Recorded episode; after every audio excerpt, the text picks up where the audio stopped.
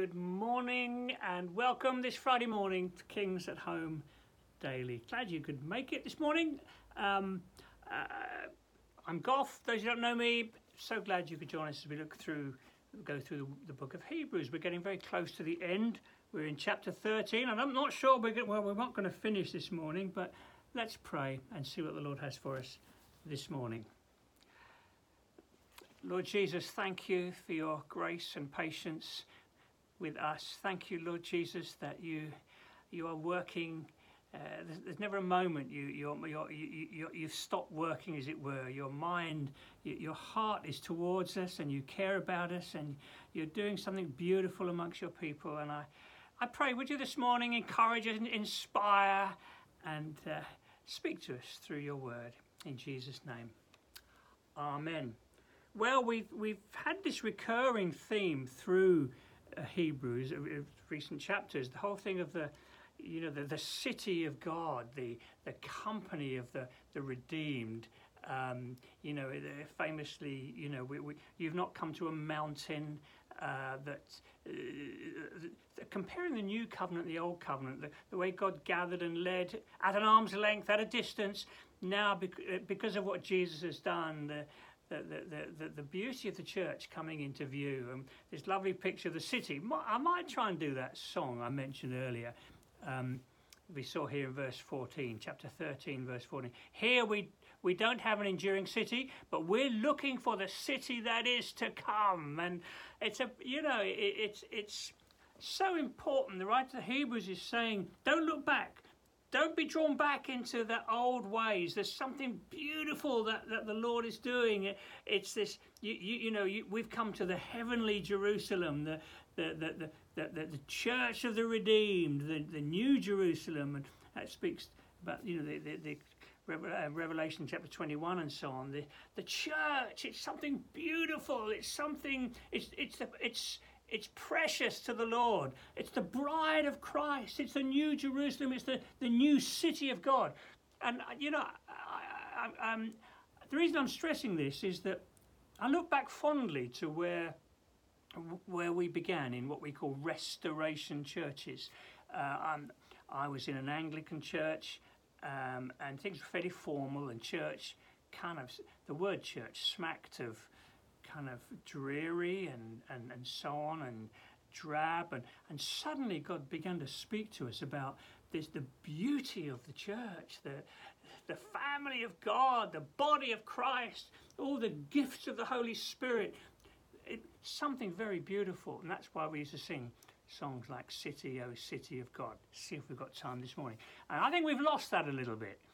Uh, and I would want to encourage afresh that sense of the beautiful thing that Jesus is doing in our day, gathering a people for his own possession, the church, the family of God, the bride of Christ, the city of God, place where he dwells, his presence dwells. So that's what we saw there in verse verse 14. Here we don't have an enduring city, we have uh, uh, we have one. We're looking for a city that is to come, and then it goes on to speak about about leaders. That's what we've got this morning, verse 17 um, have confidence in your leaders and submit to their authority because they keep watch over you as those who must give account. Okay, in our culture, leadership and authority, it kind of goes against the grain because everyone wants to do their own thing, don't they? Um, so we've, we've got to treat this carefully. And it's assumed that authority and power corrupts and abuses and all the rest of it. And uh, unfortunately, that that does happen. But nevertheless, the, the, the writer of the Hebrews is saying here, you know, for the for your own good, for the building of the church, have confidence in your leaders. Submit to their authority. Wow. Um, uh, of course, it's uh, it, it's something it's something that's to be expressed in a in a godly way. It's to be earned and and and so on and so forth. Um, and uh, uh, of course you know um, the whole imagery in the New Testament is of Jesus being the shepherd and us being his sheep. And then he famously said to Peter, uh, Feed my sheep, feed my sheep. And so we are uh, church leadership in, in the church, we're pastors, we're under shepherds. Jesus is the great shepherd of the sheep, and uh, he has. We, some of us have been called to be under shepherds, um, watching over the flock. Um, they keep watch over you as those who must give account. It's a pretty scary thing. Watching over, that's what a pastor is. That's what church leaders should be, not not big platform people and, and all the rest of it. We're, we're under shepherds, keeping watch uh, over the flock. Um, I sometimes hear leaders saying, church leaders, I'm not at all pastoral.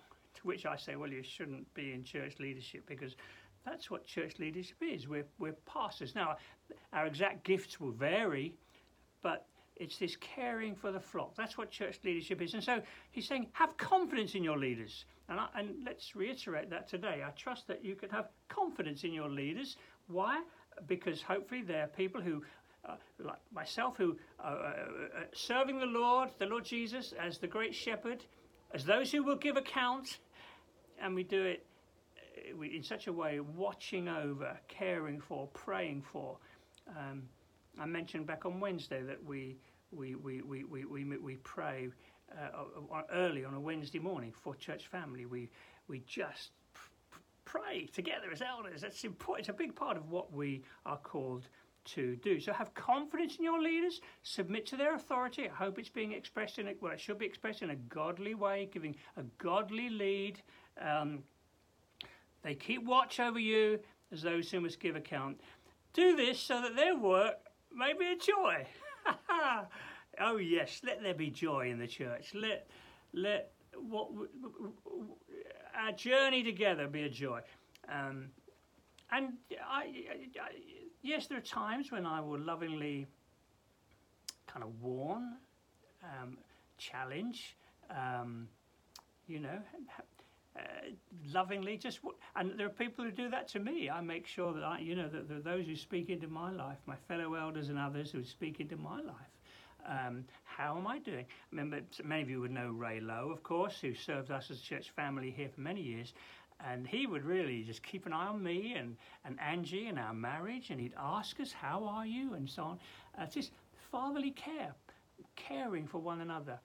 And, uh, and so we seek to do that. And, and, and we want it to be a thing of joy, that we trust one another, we love one another, we trust one another, we help one another. We're not afraid now and again to, to challenge one another, to make sure that we're walking with the Lord and we are, uh, yeah, we're, we're running a good race. So, um, leaders, you know, let's, let's not be independent.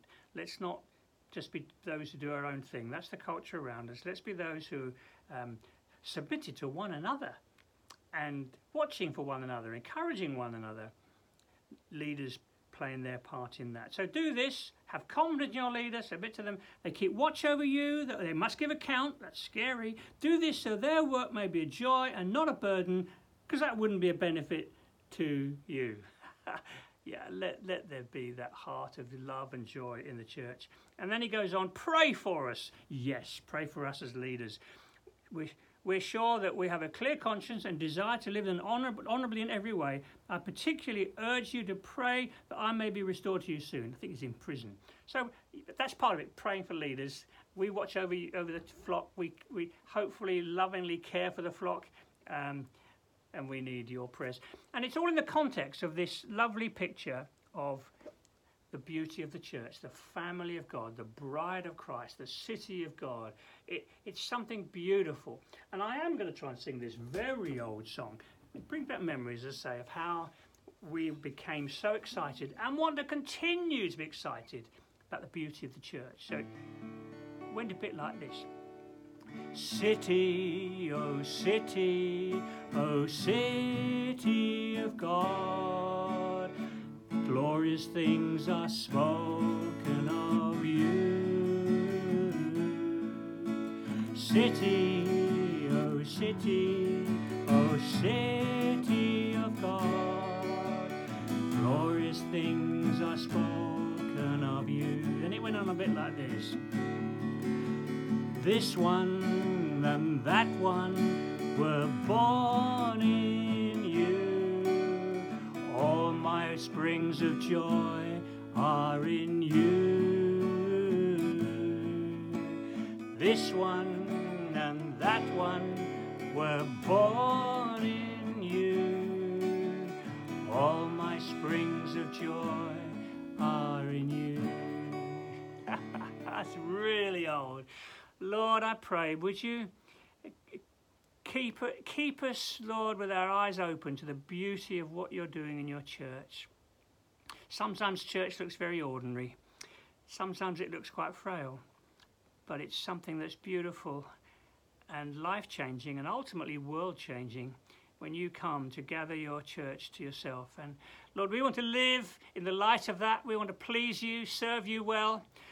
So, Lord Jesus, we pray, build your church in our day. May your church rise up and, and be seen and valued. This the wonderful people of God, saved by grace. Lord, we pray that you would be doing beautiful things among us for your glory. Go with us today in all that we do, I pray. In Jesus' name. Amen. Whoops, overran. Sorry. God bless. Have a great day, and I hope to see you on Sunday. Bye now.